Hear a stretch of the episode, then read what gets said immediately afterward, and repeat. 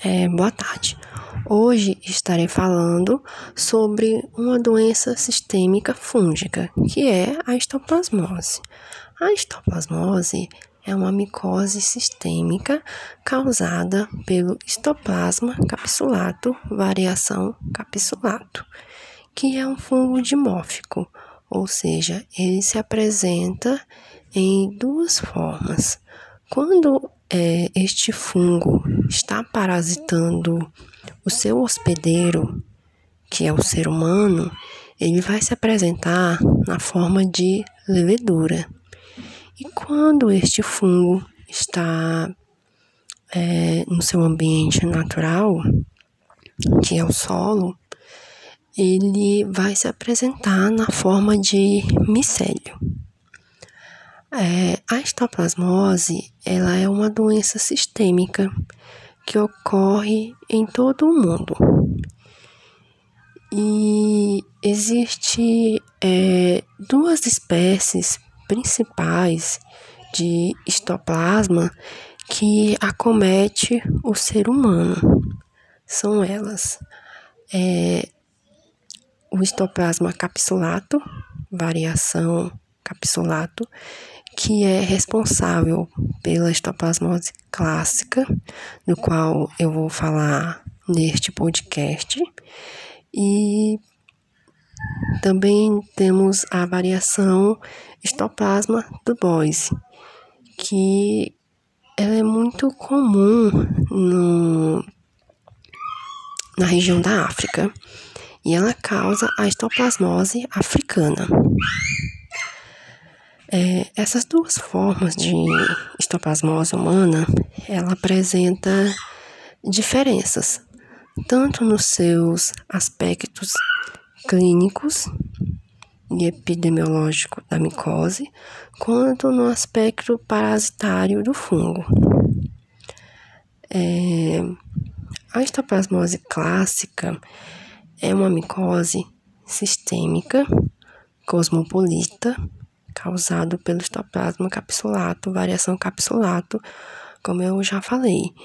E ele é um fungo cosmopolita, ou seja, ele está presente em quase todas as regiões do planeta. É, ele é, ele é distribuído amplamente pela natureza, principalmente no solo e na matéria orgânica em decomposição. E essa doença, ela atinge principalmente os pulmões. É, pela, por que os pulmões, né? É, porque isso está ligado é, à forma de contaminação pelo qual a gente se contamina, que é a inalação das partículas fúngicas. Por isso, o pulmão é o principal órgão de contaminação.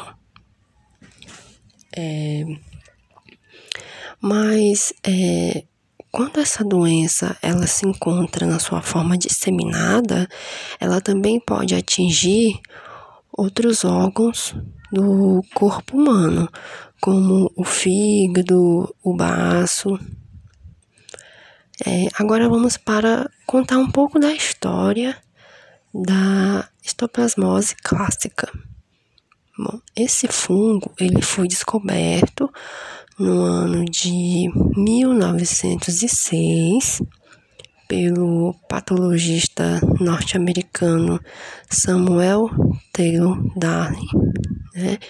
Esse patologista, ao estudar um material de necrópsia de um adulto que havia falecido de uma doença febril, do qual essa doença febril ela era tinha uma origem desconhecida, ninguém sabia de onde ela o que que estava é, causando essa doença, essa, esse sintoma nele.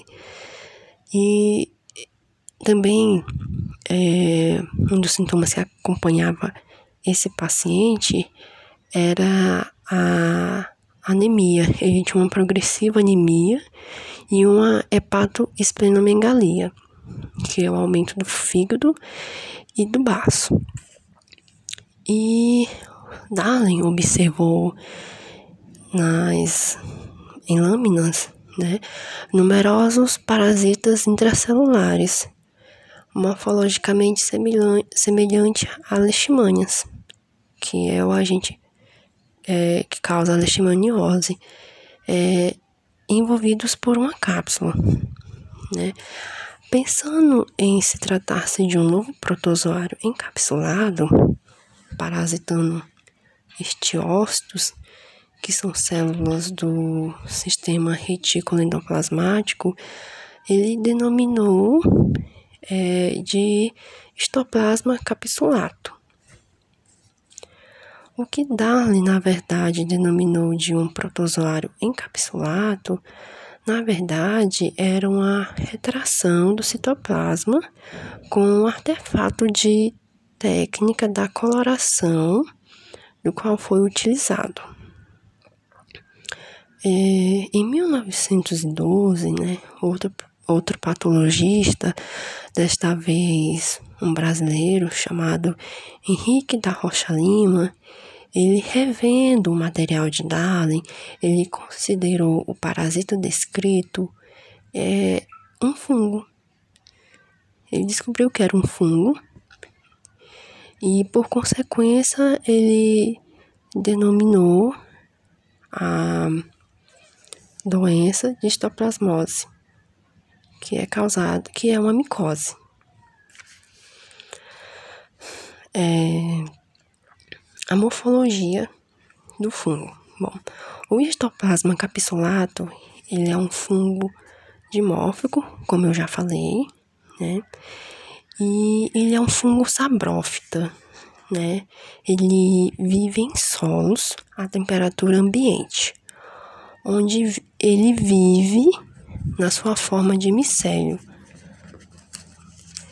É, este fungo é um fungo filamentoso de cor branca ou acastanhada, composto por hifazialinas septadas e ramificadas de diâmetro variável entre 1 e 2,5 micrômetro. É a epidemiologia. É, muitos estudos têm demonstrado, têm demonstrado que verdadeiros reservatórios desse fungo é, são formados no meio ambiente e que atuam como fonte de infecção para homens e animais. O isolamento desse fungo está relacionado à amostra de solos contaminados com excretas de morcegos ou aves. Esses excrementos, eles possuem um alto teor de ácido úrico e compostos nitrogenados, é, esses elementos do qual eu acabei de falar, eles presentes no solo, eles vão inibir o crescimento de outros micro-organismos que atrapalhariam é, o desenvolvimento do histoplasma capsulado.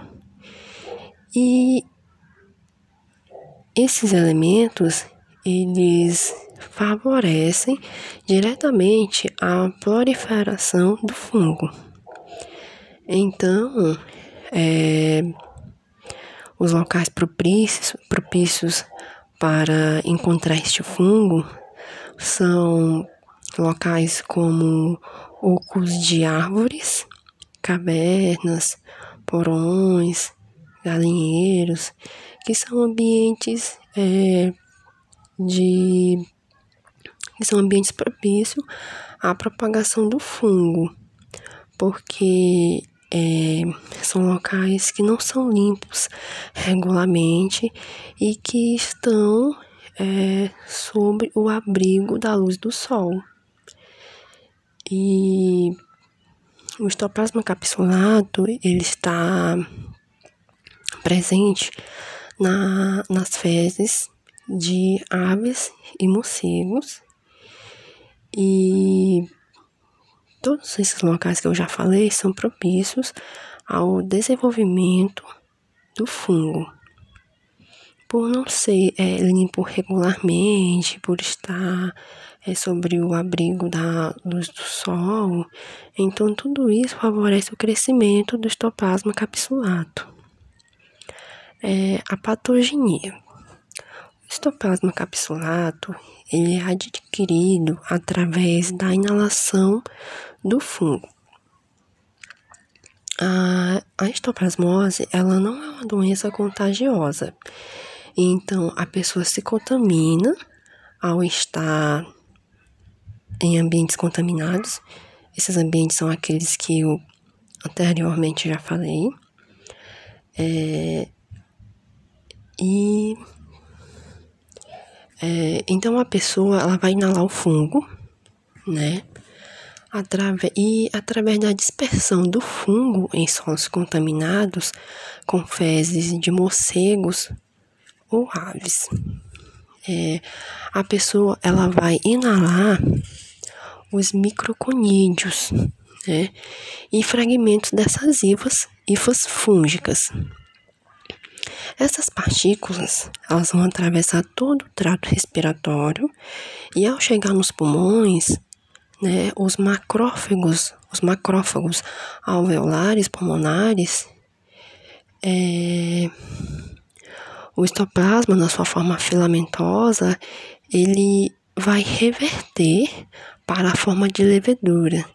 E aí, esta, esta fase, ela vai, é a que vai estar presente no organismo do ser humano, né? Então, a pessoa vai inalar os fragmentos de hifas, vai inalar o fungo na sua forma é, filamentosa, e lá no pulmão, esse fungo ele vai se converter na forma de levedura, causando a histoplasmose clássica. É, a partir dessa infecção fúngica desse paciente, né, a depender da quantidade de fungo que foi inalado, da idade dessa pessoa e também a depender do estado imune dessa pessoa, se é uma pessoa é, imunocompetente ou é uma pessoa imunossuprimida, é, tudo isso são fatores que irão fazer com que a pessoa vá abortar ou não a doença fúngica, né, no paciente. É, o estoplasma capsulato, ele possui quatro, quatro formas clínicas, né? São elas, é, a infecção assintomática, a infecção aguda pulmonar, a infecção disseminada e a infecção pulmonar crônica. Agora eu vou falar de cada uma dessas, é, dessas quatro formas clínicas. É, primeiro eu vou falar da histoplasmose é, assintomática.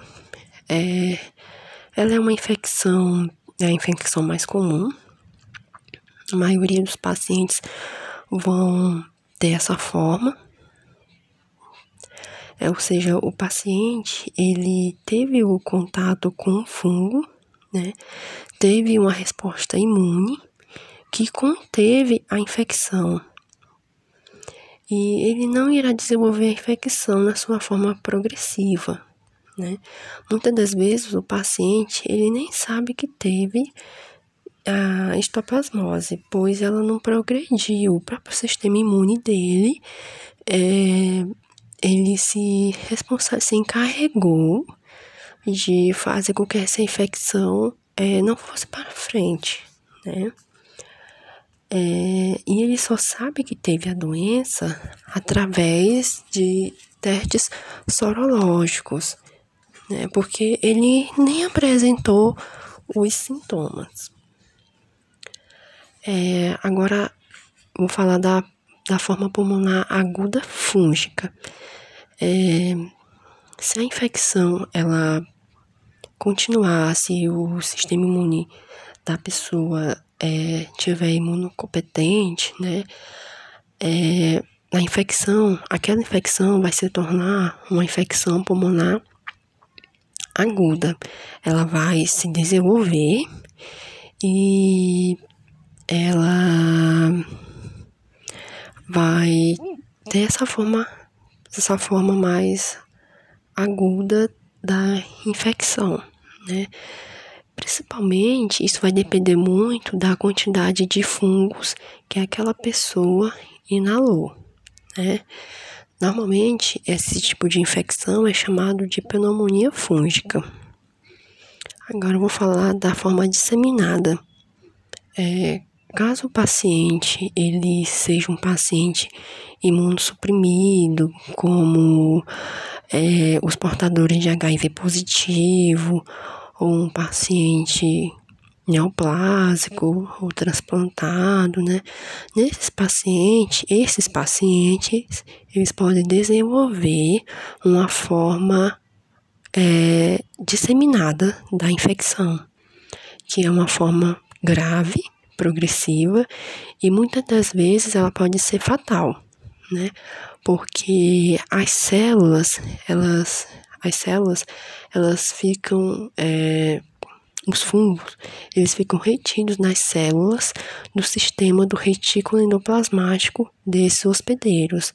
E esses hospedeiros, por estar muito imunossuprimido, eles não conseguem é, se é, eles não conseguem por si próprio, né, o sistema dele imune não consegue é, abortar essa doença, né?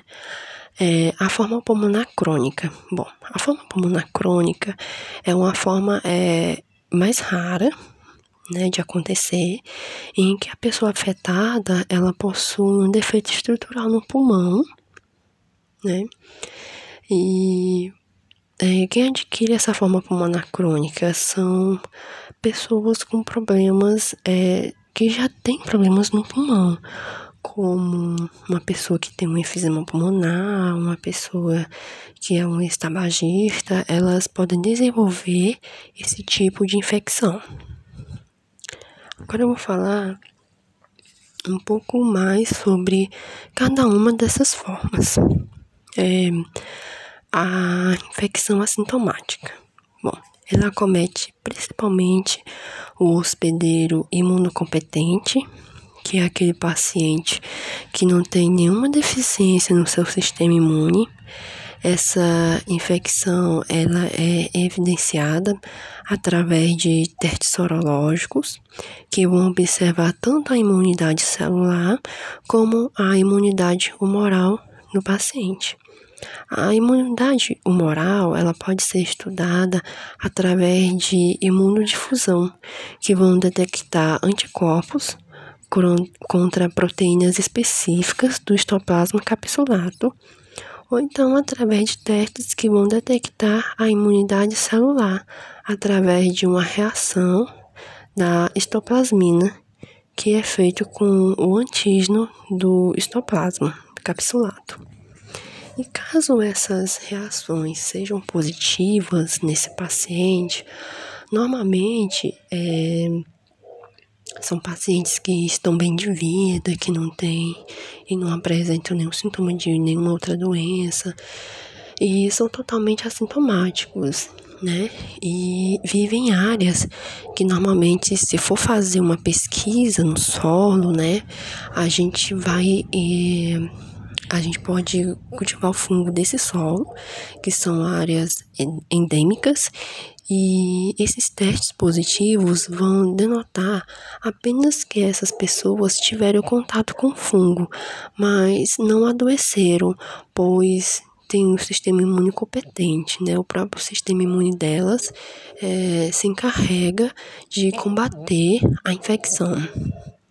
É, a histoplasmose pulmonar aguda também é, acomete pacientes imunocompetentes, mas são aqueles pacientes que tiveram contato com uma grande quantidade de fungo, de partículas fúngicas.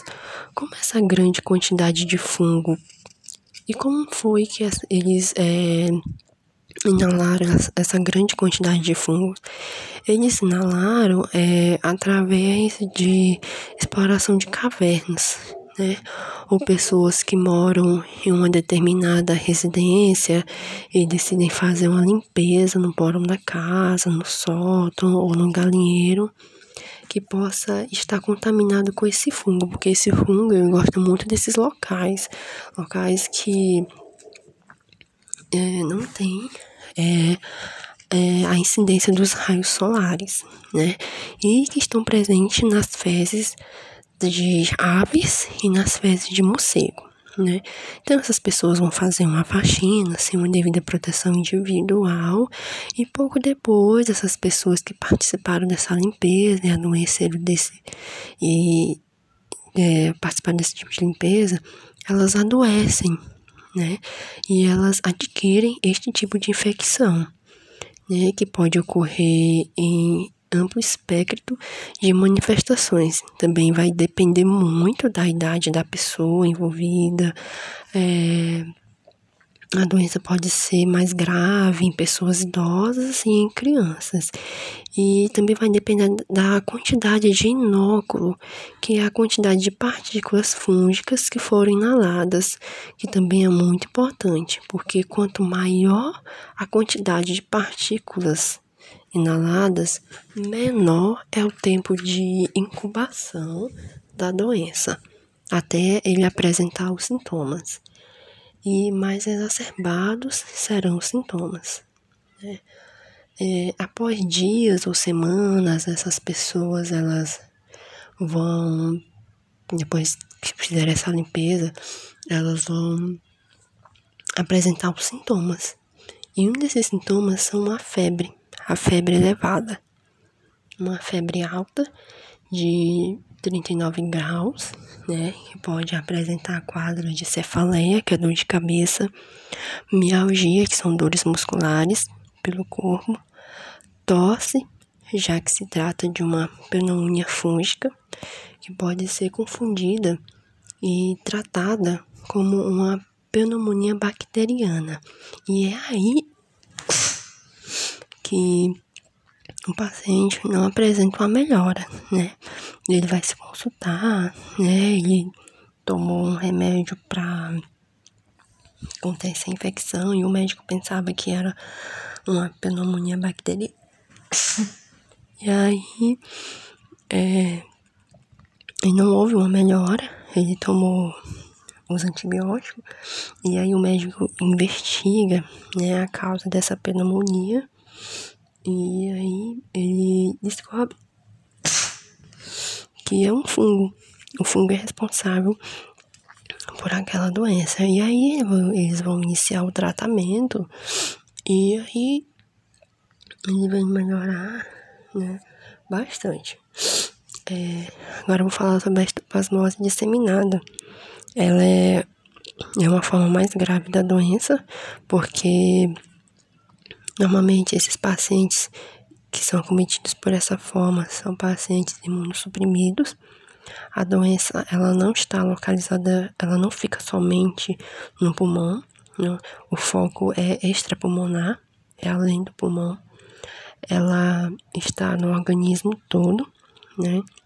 Por isso que se chama histoplasmose disseminada e ela ataca principalmente as células do sistema retículo endotelial, inclusive a medula óssea.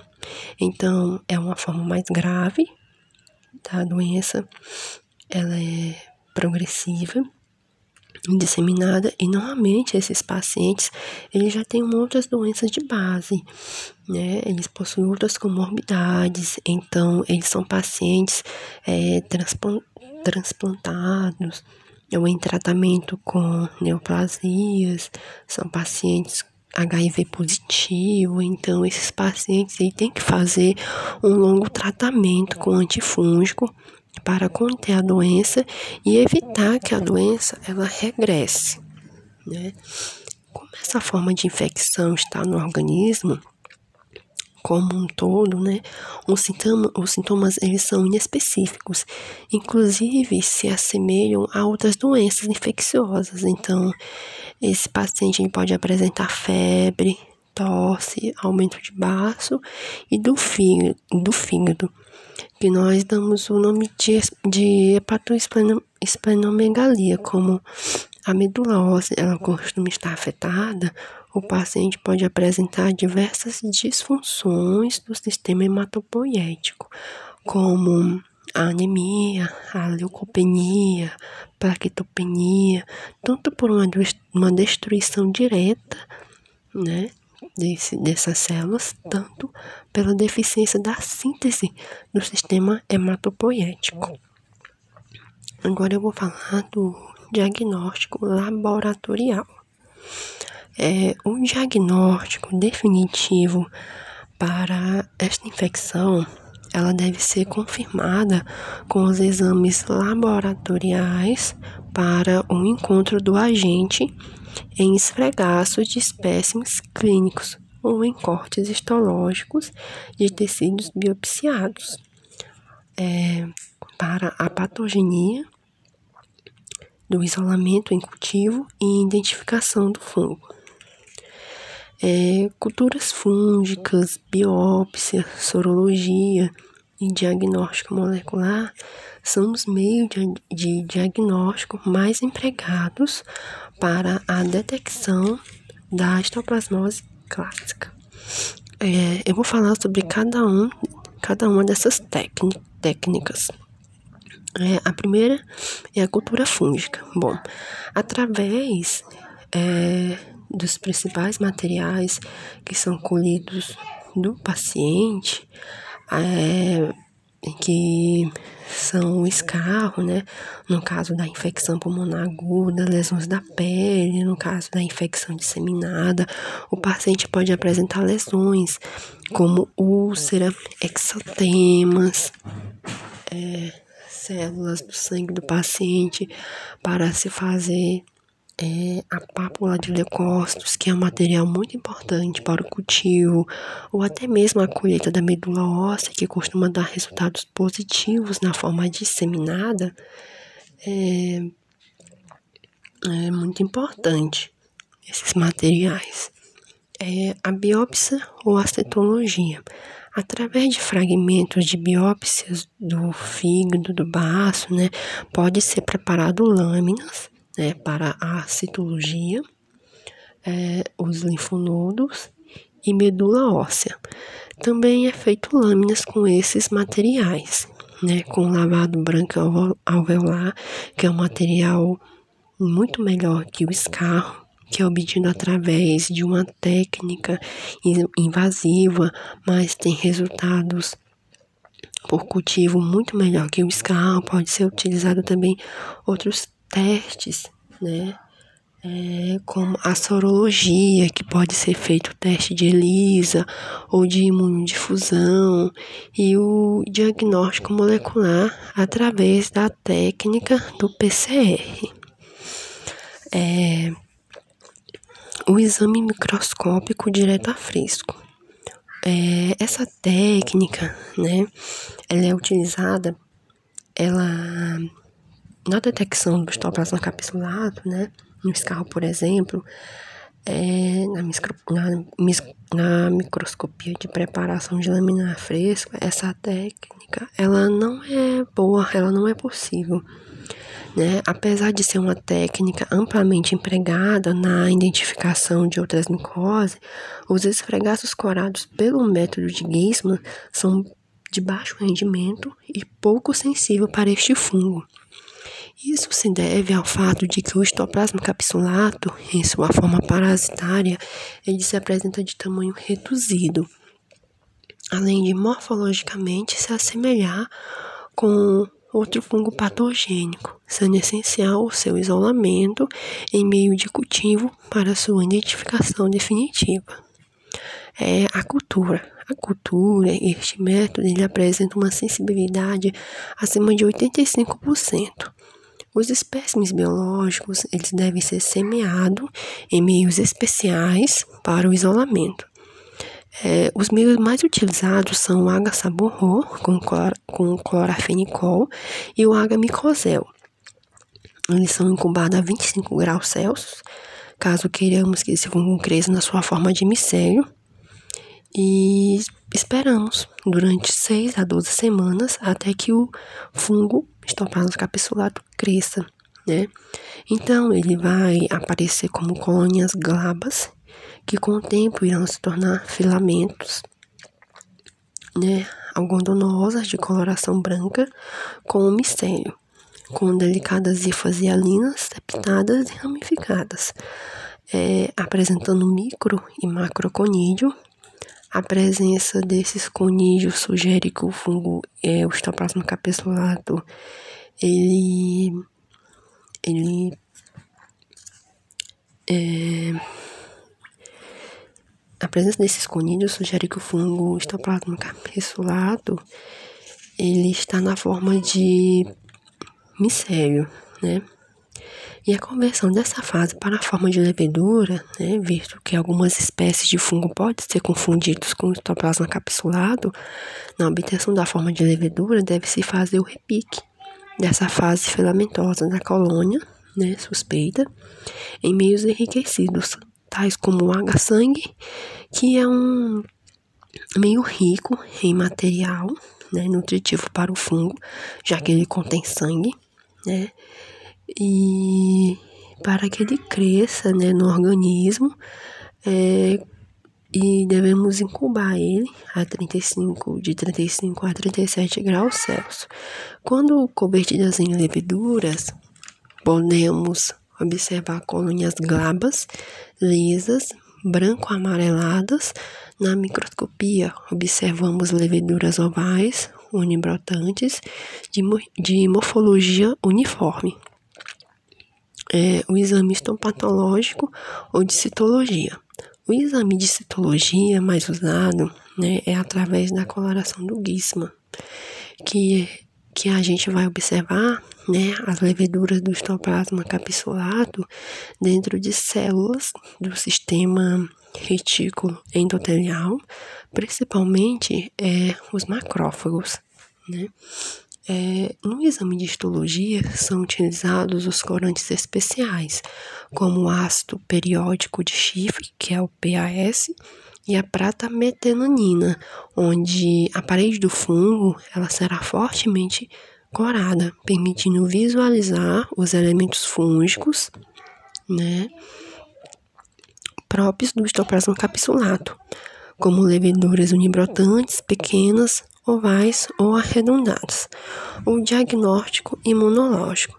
Ele baseia-se na identificação direta da infecção do histoplasma capsulado através da detecção do antígeno ou anticorpo específico em fluido orgânico ou pela demonstração da reação de imperceptibilidade cutânea específica a antígenos do fungo, que é o teste da é, histoplasmina.